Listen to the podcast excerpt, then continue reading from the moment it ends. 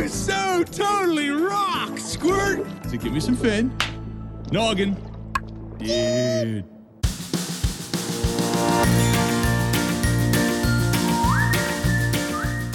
Hi there, and welcome to Baseball by Design. I am sportslogos.net minor league baseball correspondent Paul Caputo, broadcasting, as always, live from the Helmet Sunday Museum in my basement in Fort Collins, Colorado.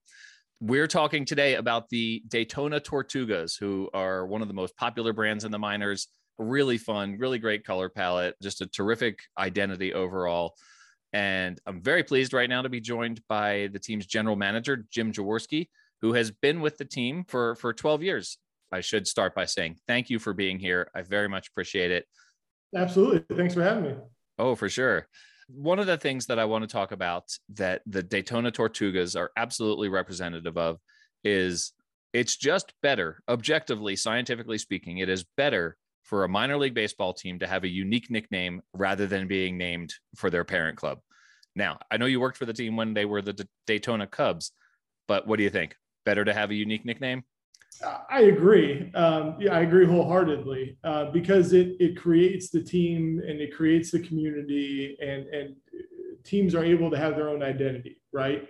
Now, to your point, you know, the Cubs were here for 22 years and for 22 years it worked, right? And, you know, and we, I think we're a little bit different in the sense where, you know, we had our own identity, right? We had the same name, but we had a different logo and we had a little bit of a different color scheme. So there was that connection without being the exact same, right? Sure. But when we had this opportunity going into the 2015 season, it just made sense to have our own identity. It made sense to do our own thing. And then one of the main goals, as we've discussed previously, was how can we tie this into the community? Mm-hmm. And how can we be different while still tying it into the community, right?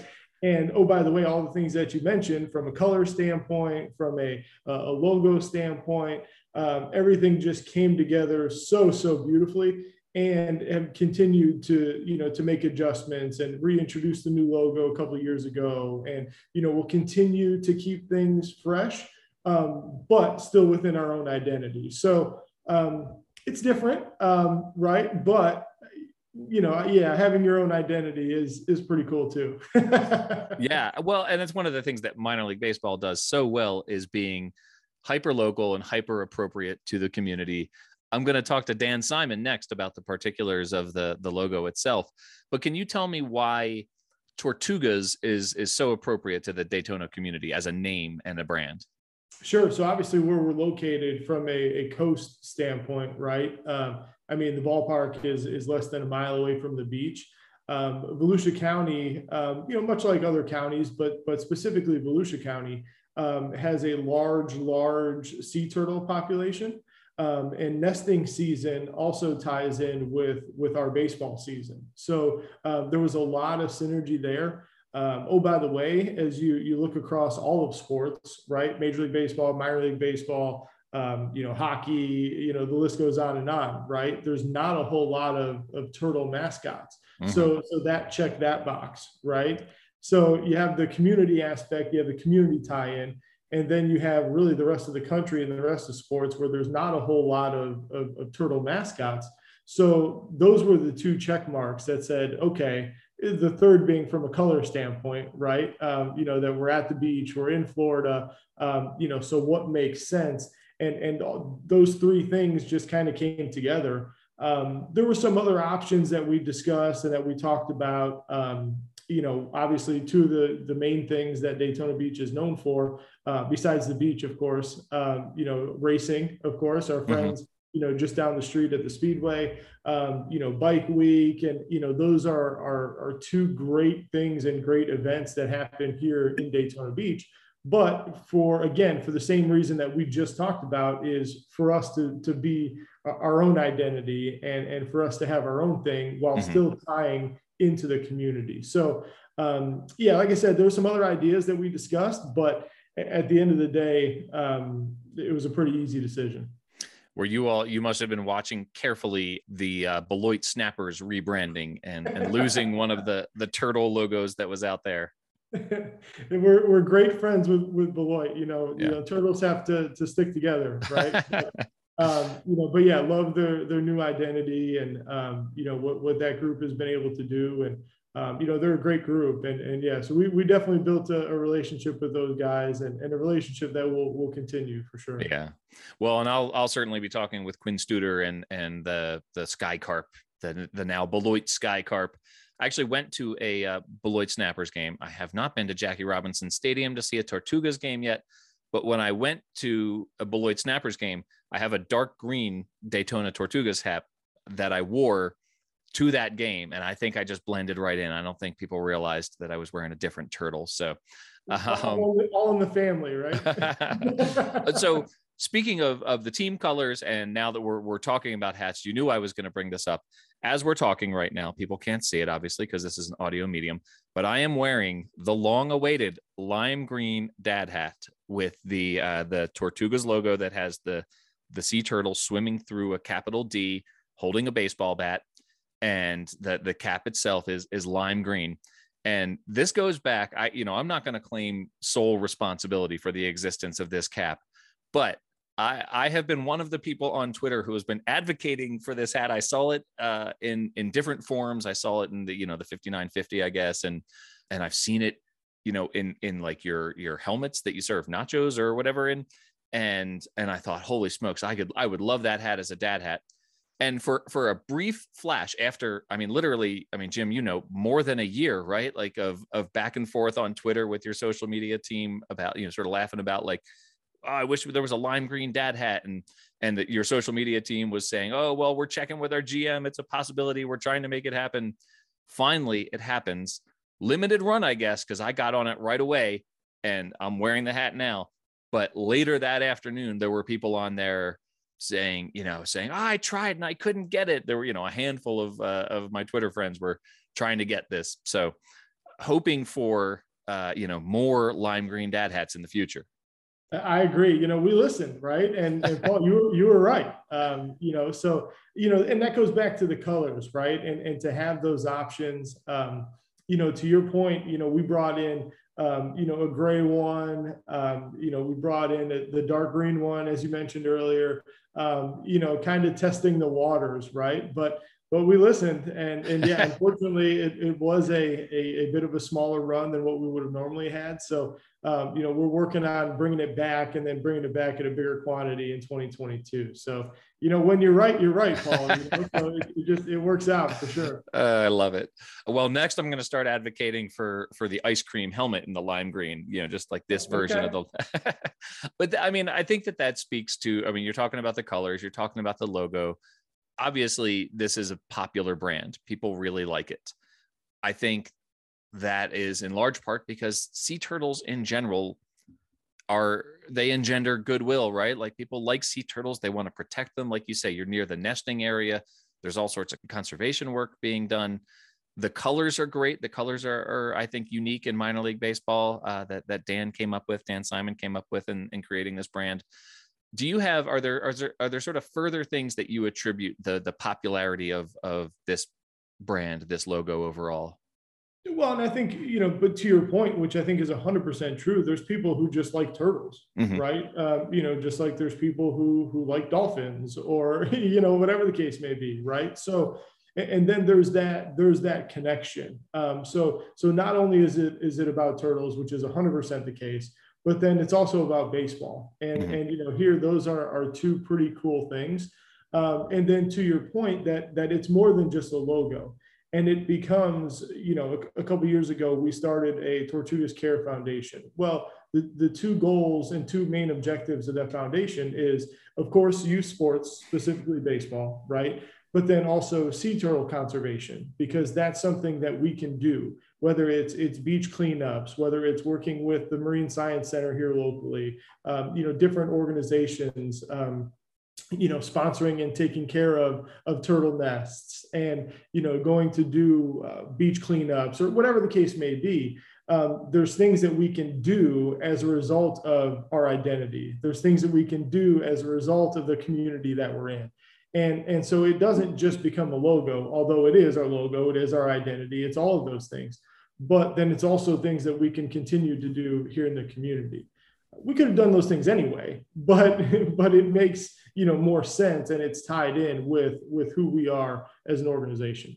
Well, I think it's amazing that you do that. The work that you do working for Sea Turtle Conservation, I'm, you know, obviously it's relevant to your brand, but it's also so important to your community. It's a pretty cool thing, especially, you know, for what everyone has been through, you know, in 2020 and, mm-hmm. you know, what seems like the past, you know, 2 years. But, and that was a large part of it too, to continue to be in the community, to continue mm-hmm. to be active, to, you know, just because we didn't have baseball, sure, doesn't mean we went anywhere, right? Yeah. That ties into the logo, right? Because yeah. it's that word that we think about a lot, which is community, mm-hmm. right? And that's what it's about. And that's all across minor league baseball, right? Yeah. And that's what makes us, I think, and not that it's not Major League Baseball, but, you know, that's what makes us a little different as well. So it's different in the minors. I really believe that. You know, I've been watching the Bowling Green Hot Rods and their general manager, Eric Leach, in light of the tornadoes, just offering, sure. you know, they're offering their suites up for space for offices, local offices, for people who need to relocate. And they're just, you know, I said on Twitter, as soon as it happened, I said, just watch minor league baseball teams step up and be part of this recovery from these tornadoes. And, you know, I think that, like you say, it's, you're part of something bigger than just being a sports team. Sure. And, you know, it's, you know, kudos to you guys. I've always loved that part of your story. It's one of the reasons in the book that I wrote, the story behind the nickname is just a collection of articles that I've written for sportslogos.net about minor league baseball teams and the origins of their brands. But my author photo at the back of that book is me wearing a different Daytona Tortugas cap on a beach in Florida, right near a roped off sea turtle nesting area. And there was some educational materials there about the sea turtles, and I like this brand enough. I like sea turtles enough that, you know, I chose that photo as my, you know, here's me on the beach near a turtle nesting area. So it creates a strong emotional connection, and, you know, it's a terrific foundation for a brand. And I think people liked it right away. And so, you know, there's this arc in minor league baseball of, you know, whenever you change your logos, it's like, you know, this sort of nostalgia for the old logo, the we fear change, that's too wacky, that's too different. Did you have that arc when you rebranded as the Tortugas, or did people embrace it right away? No, I would say for the most part, people embraced it right away, right? I mean, as we mentioned before, 22 years is a long time. And there's a lot of people who grew up here in Volusia County who that's all they knew was mm-hmm. the Daytona Cubs, right?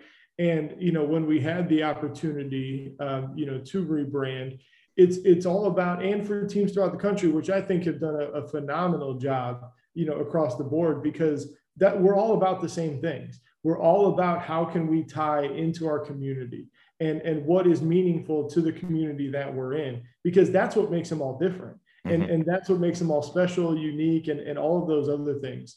And I think, you know, oh, by the way, that they're different, and, you know, all of those other things, and good logos and colors and schemes and jerseys, and the list goes on, as you're very well aware. So, mm-hmm.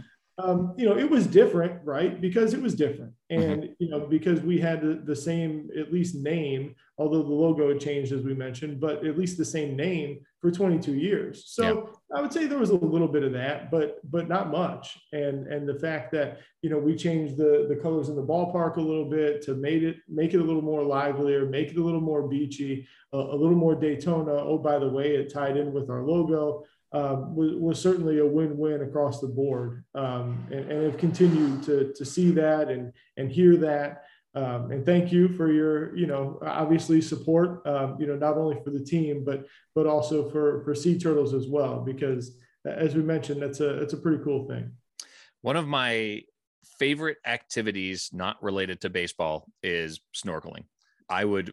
I would snorkel all day, every day, if they let me. And one of my favorite moments was snorkeling with sea turtles in Hawaii.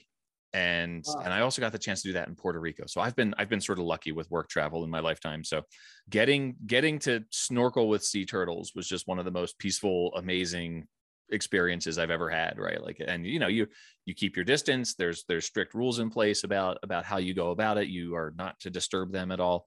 You're not supposed to follow them. I mean, obviously you know this better than I do. I live in Colorado, right? And I'm telling you about snorkeling with sea turtles. But anyway, yeah, I mean, I just, you know, I've just always loved them as animals. And so I saw this brand and I took to it right away. I'm a firm believer, and listeners of this podcast who know my work already will know that I am a firm believer that minor league baseball teams with successful brands have unique brands that are not based on their parent clubs and certainly not named after their parent clubs. And I think this is an example of that, right? Like this has reached, you know, your focus was on the local market and something that was extremely appropriate to Daytona in particular. But because of that, you created this genuine thing that now has this far reach that I'm an example. I have never been to Jackie Robinson Ballpark, but I desperately want to get there, and not just because of the photo that you have as your Zoom background right now, which is an aerial view of the ballpark with the ocean behind it, which is just killing me. God, I mean, it's as we record this right now, it's December in Colorado. And I'm like, man, I would love to be there right now. So anyway, creating this hyper-local brand led to this very successful brand that now has a reach that extends beyond your local market, which is, I think, how this works, right? Like it's how it works. And kudos to you guys for, you know, figuring it out. There is another piece of conservation work that you have done at Jackie Robinson Ballpark. And this relates to Jackie, the stadium cat, who I was following closely on Twitter. And I'll let you tell this story here, but just to sort of set the stage, a year or so ago, we started seeing photos and videos on Twitter. Was it you or was it someone else who you work with who was trying to feed and take care of this cat that seemed to be abandoned under your stadium? I'll let you take the story from here.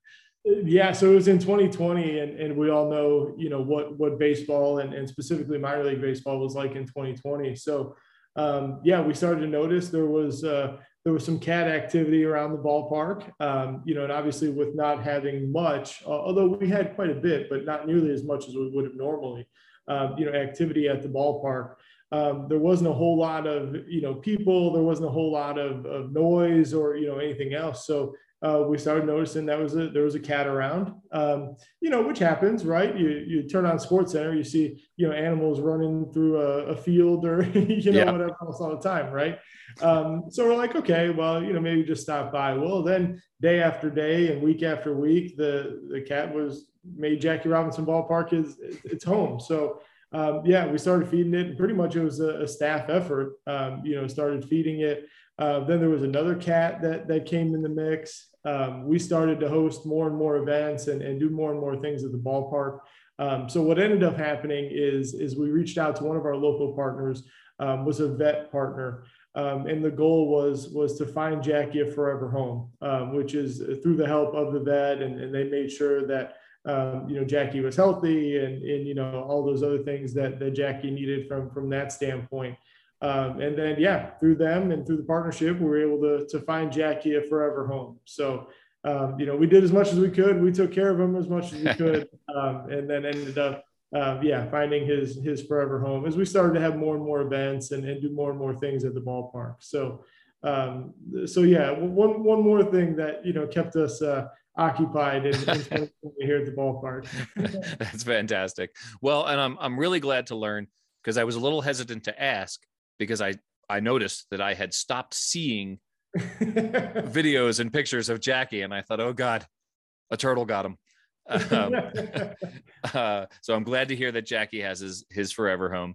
Obviously, Jackie the stadium cat is named after Jackie Robinson Ballpark. Jackie Robinson Ballpark. Can you tell me the connection to Jackie Robinson himself? Yeah, so on March 17th, 1946, you know, Jackie Robinson played right here at the time, City Island Ballpark, you know, here in Daytona Beach. He was a spring training, you know, exhibition type game. He wasn't really able to play anywhere else, you know, especially here in Central Florida.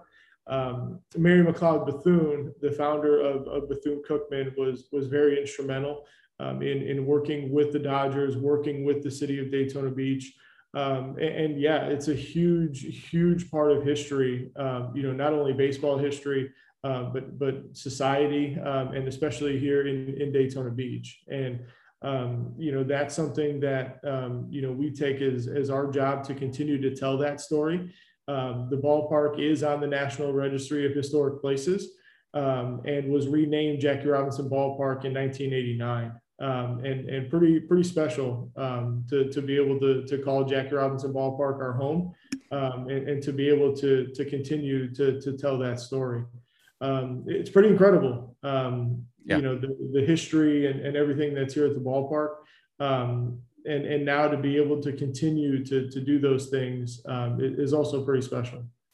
Such a great and important story. And, I love that it's part of your franchise's history. And, I love that you've incorporated Jackie Robinson's name right into your ballpark. So again, kudos to you guys for doing it right. So I can't wait to get to a Daytona Tortugas game in person, to share a helmet Sunday. Well, we'll each have our own helmet Sundays, but to sit down with you and have a beer and a helmet Sunday, probably not at the same time, and take in a game at that beautiful ballpark.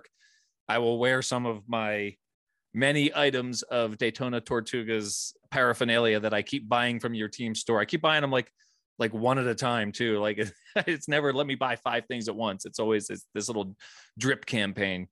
But Jim, thank you so much. I really appreciate you coming on. I appreciate the work that you guys are doing for Sea Turtles and for minor league baseball. Before I let you go, where can people find you and the team online and on social media? Yeah, just about anywhere, right? Daytona Tortugas Professional Baseball on Facebook. Follow us on Twitter, which I know you do as well, Paul.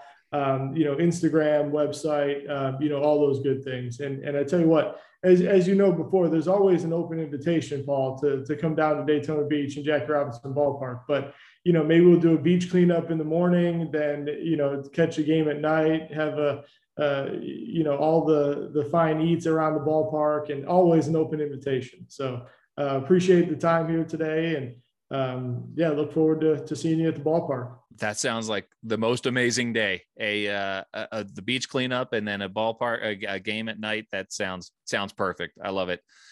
Jim, thank you very much.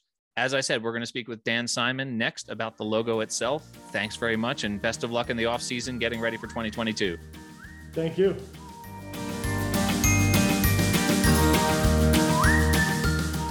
I'm very happy to be joined now by Dan Simon of Studio Simon, one of the premier names in minor league baseball logo design. It's hard to name all of the great ones that you've created. The Daytona Tortugas is certainly one of them. First of all, Dan, hello. Thank you for being here. Thank you for having me. I'm excited to be talking with you today. You created the logo for the Daytona Cubs, which was a good logo in spite of the fact that, the team was named for its parent club, which that I object to on principle. And that logo was fairly short-lived when the team was forced into having to create a new identity because they changed parent clubs. So thus was born the Daytona Tortugas. Can you tell me, as the designer, what were you charged with when the team came to you, finally creating a unique brand for this team? Well, when the team came to me, they had some ideas already regarding where they wanted to go with the name change that they had to change now that they were no longer affiliated with the Cubs. They had to change their name and in turn their visual identity.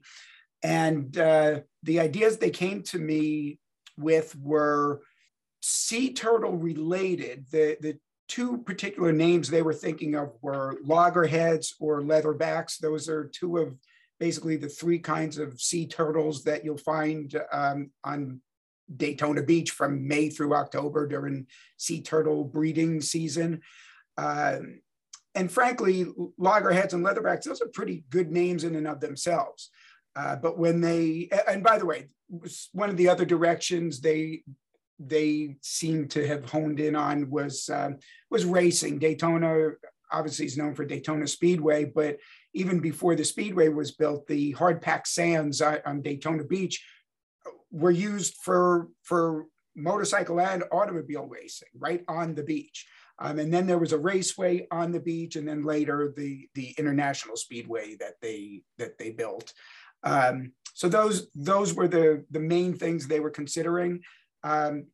They were leaning towards the sea turtle direction because, frankly, sea turtles makes for a better identity in minor league baseball than racing necessarily would. Who doesn't like turtles? Seriously. So, and also there's, you'll have racing themes in with professional sports teams. Not a lot of turtle themed teams with it in professional and collegiate sports. You do have a minor league team, or I should say it's past tense. You had a minor league team, the Beloit Snappers, who have since been renamed. And then you've got the University of Maryland Terrapins. And after that,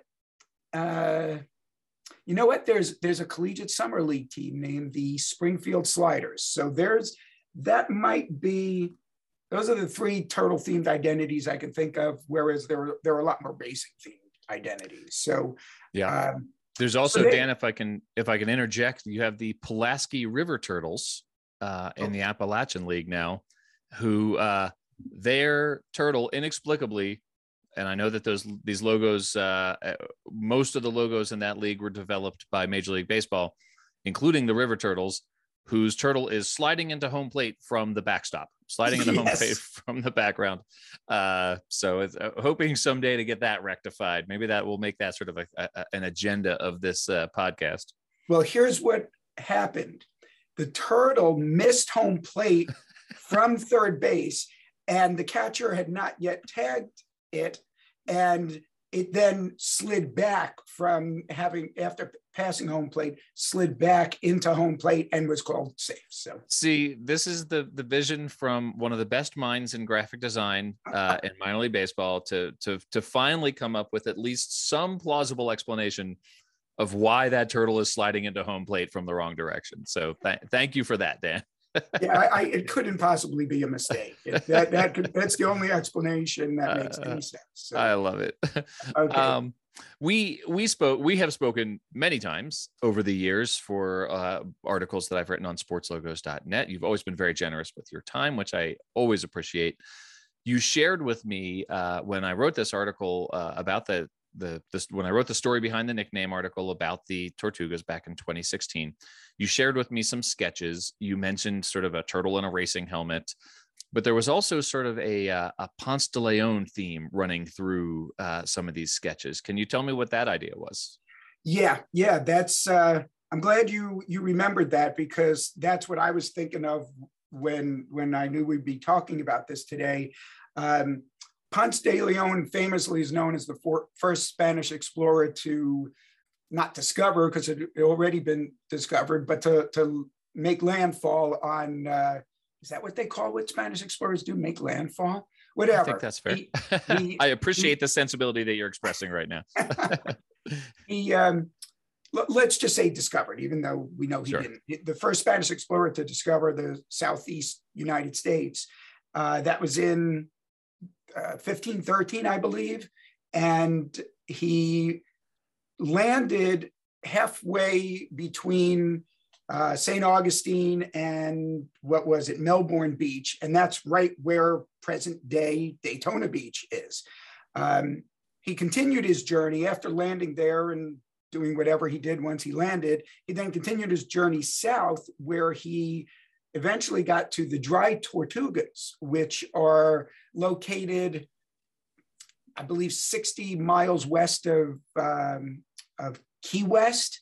And they're named the Dry Tortugas for two reasons. Number one is the dry part comes from the fact that there's water completely surrounding them, of course, but no, what do they call that? Potable water on the land there. It's dry. And also that's where he discovered, and I believe captured 160 sea turtles, which in Spanish are called tortugas, which is how the Dry Tortugas got its name. And in turn, how the Daytona Tortugas got their name, and credit where credit is due. That name was originally proposed for another Florida State League team that was considering changing their name. They ultimately decided not to change their name. And unfortunately, that this great name was sitting on the cutting room floor until the former Daytona Cubs came to me and with the idea of potentially naming the team the Loggerheads or the Leatherbacks. And I said, you know what? I think I have something even better, and presented the name Tortugas. That was then presented or bandied about internally by the club, and they said, love it, let's do it. So Dan, you said you wanted to give credit where credit was due. The name Tortugas itself, where did that come from? Well, that came from Kurt Hunzecker, he now works for Major League Baseball. Prior to that, he worked for minor league baseball, where he developed the Copa de la Diversión program. Oh, fantastic. And so I've been a friend of his for years and years. And at some point when I was working with this other Florida State League team I mentioned, that was considering changing their name, I was telling him about it, and he said, I've got the perfect name for them. And the name was Tortugas, which, as I mentioned, I presented to them, and they didn't end up changing their name. So that name just, as I mentioned, remained on the cutting room floor. But that was Kurt's idea, and fortunately, we were able to resurrect it for the Daytona Tortugas, where it probably makes even more sense due to the connection with Ponce de Leon. Well, and then the Daytona Tortugas, their Copa brand is the Daytona Tortugas, because right. It's already a Spanish language word. Yeah, you couldn't say that the Daytona Tortugas were a Copa brand before that program even existed. So yeah, it was it was in effect the first Copa identity. Not knowing that someday there would be Copa de la Diversión. I just want to ask you about some of the design decisions. You settled on a sea turtle with a baseball bat, and I guess the difference technically between a sea turtle and a tortoise is, you know, fins versus feet. That's one of the main differences, not just where they live. So he's got in his fins, he's got a baseball bat. He's got this, you know, this sort of sly look on his face. And then this color palette of the light blues and then the different shades of green is not typical, right? Like, it's not the typical complementary blue and orange, right? Like, this is a much more soothing color palette, but it really works so well for this team and this brand. So I realize this is, again, it's the thing I do. I ask long questions, but in terms of just, you know, coming up with this very endearing character and this really soothing color palette that has been so well received, can you this is the dumb podcaster question, can you comment on that? You know, what was your thought process on those decisions? Well, that's not a dumb question at all. This, for every sports brand identity that's developed, color is one of the things, the color palette is one of the things that has to be determined, and it's an important part of the brand identity system. When I work with teams, I will ask them many questions, and one of them is with regard to color. And I ask them if they have any preconceived ideas regarding what types of colors they want to use. And if they have preconceived ideas, I'm happy to incorporate them into the color palette. A friend of mine, an illustrator named Paul Rogers, once said to me something that's resonated to this day. He says, there are no bad colors. And, you know, look at the San Diego Padres. They've got brown have brought back brown to their color system and their identity. And the reason they brought it back is because the fans apparently were clamoring to bring back the brown. So, and I don't think any Cleveland Browns fan is going to complain about brown. So if you can make brown work and be beloved by the fan base, yeah, you can make any colors work and work well. So in the case of the Daytona Tortugas identity, the team said specifically they wanted to incorporate a bright or a lime green. As far as the other colors, the blue, now you've got water, so then the ocean, and so using a blue was something that was naturally going to be part of the brand identity system. And then the dark green, that ended up being, I'm trying to think if that was me suggesting that or the team suggesting that. I honestly don't recall. I just know that it worked well with all of the colors and came together. All these colors came together for what is, for any sports team brand identity, I guess, a pretty unique color palette. Yeah, it certainly is. And, you know, and like you said, there's not that many turtles out there in the sports world either. So this is absolutely just a terrific brand. Dan, thank you very much. And I'm sure we'll talk soon. Your calls are always welcome. I love talking with you about baseball branding. Thanks, Dan. Hey, everybody. Surprise. It's the surprise post-title sequence. I am super glad to be joined right now from the Sea Turtle Conservancy, Sarah Rhodes Ondy, who is the Community Stewardship Coordinator at the Barrier Island Center on the Archie Carr National Wildlife Refuge. And Sarah, thank you so much for being here. I have a couple questions for you, if you don't mind, just for fans of Minor League Baseball, but also fans of sea turtles. First of all, can you tell us what are the qualities of a sea turtle that make it a good Minor League Baseball mascot? Well, just like a sports team who may have fallen behind in a game, some species of sea turtles are making a comeback after serious degradation due to human threats. Green turtles, for example, were heavily fished until conservation measures such as the Endangered Species Act were put into place. Green turtles at the Archie Carr National Wildlife Refuge in Melbourne Beach, Florida, where I work, have made an amazing recovery, and their population has grown exponentially in recent years. So I thought you were going to say, because I know when I showed you my cap here, I'm wearing my sea turtles cap right now, and you said he's very intense for a sea turtle. And I thought maybe sea turtles are just, you know, they're so laid back. They're just, there's not a lot of pressure there.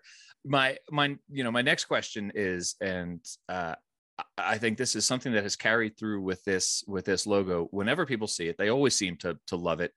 Part of that is sea turtles are just cool, right? Like sea turtles just engender goodwill. So why are sea turtles so cool? Why do people like them so much? Well, sea turtles are an ancient species. They have been on Earth since the dinosaurs. We're talking millions of years. So we've had a lot of time to connect with sea turtles. They live in nearly every ocean in the world, except the really cold ones like the Arctic and the Antarctic. That just makes them smart. To me, that makes them smart. If they, you know, they're in all the warm oceans, I'm fine with that. Me too, Paul. Absolutely. I stick to the warm oceans too. That's why I live in Florida. They're hatchlings as well. They're adorable. I work on a prime sea turtle nesting beach where hatchlings are abundant. And we're also an injured hatchling drop-off location. And we deliver nest dig excavation programs that occasionally release hatchlings to the ocean. And people really connect with hatchling turtles on a deep emotional level. Hatchlings symbolize hope that this endangered species will continue to make a comeback despite major odds, including habitat loss, climate change, development on their nesting beaches, poor water quality, and abundant entanglement hazards in our oceans. And adult sea turtles are beautiful and graceful underwater. They inspire people to want to protect them and their habitats. Watching a sea turtle on a reef or in a seagrass bed is really a calming and peaceful experience. And I think this is why people really think sea turtles are cool. These emotional connections. You've made the point several times that sea turtles are endangered for lots of reasons. What can baseball fans, what can the average person who doesn't work at the Sea Turtle Conservancy do to help with sea turtle conservation? Paul, there are many things that we can do to help conserve sea turtles. Making behavior changes to help sea turtles, such as avoiding single-use plastic bags, it would be a great help. When plastic bags float in our oceans, they look just like jellyfish. And jellyfish are the primary food source for the largest sea turtle in the sea, the leatherback sea turtle. So avoiding those single-use plastic bags can really help our turtles. Eat sustainable seafood. as well. There's a seafood watch app put out by the Monterey Bay Aquarium, and it actually color codes the type of seafood that they encourage us to eat based on how many of those fish are left in the ocean and whether they're using turtle excluder devices when they collect these fish. Are they aquaculture raised? So sticking to the seafood items that are on the green list can certainly help our sea turtles. Keeping lights off, if you happen to live in a coastal area or you're visiting the coast, try to keep your cell phone off, especially if you're there during turtle nesting season. Something as simple as a light on your cell phone can disorient a hatchling or an adult turtle. Turtles look for the brightest point on the horizon when they're trying to make it out to the ocean, and on a naturally lit beach, that is over the open ocean. So again, please keep those lights off on the beaches.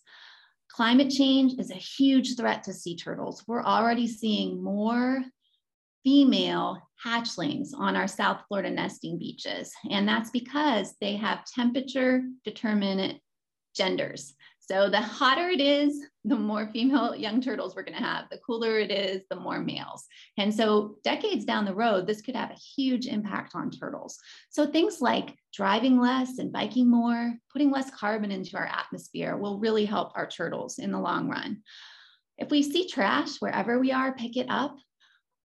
Trash, due to the watershed concept, when it rains, it washes into our waterways. Sea turtles use both coastal estuarine habitats as well as the open ocean throughout their life cycle. So it's really important that we pick up this trash. We found microplastics in hatchling sea turtles. Turtles ingest plastics and they get really sick. And if they're lucky, they'll end up at the turtle hospital, but some of them just don't make it. So picking up this trash wherever it is can really help conserve our sea turtles. Another thing we can do, if you live in an area where there are conservation organizations, go volunteer.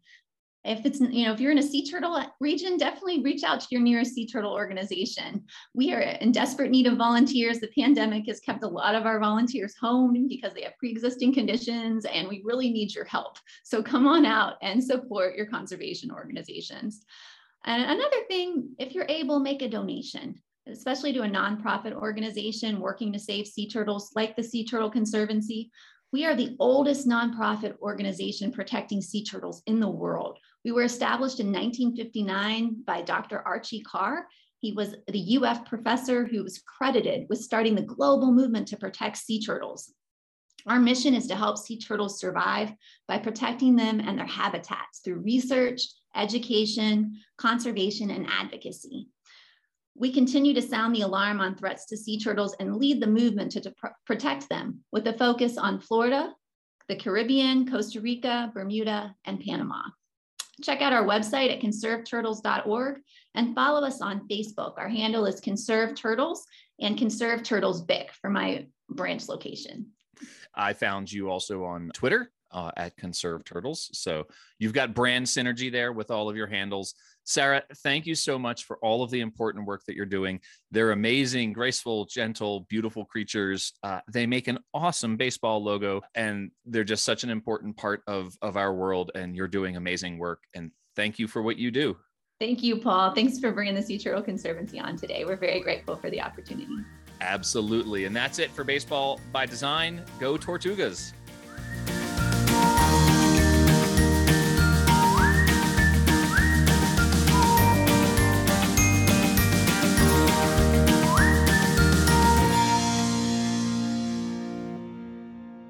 You got serious thrill issues, dude. Oh, awesome.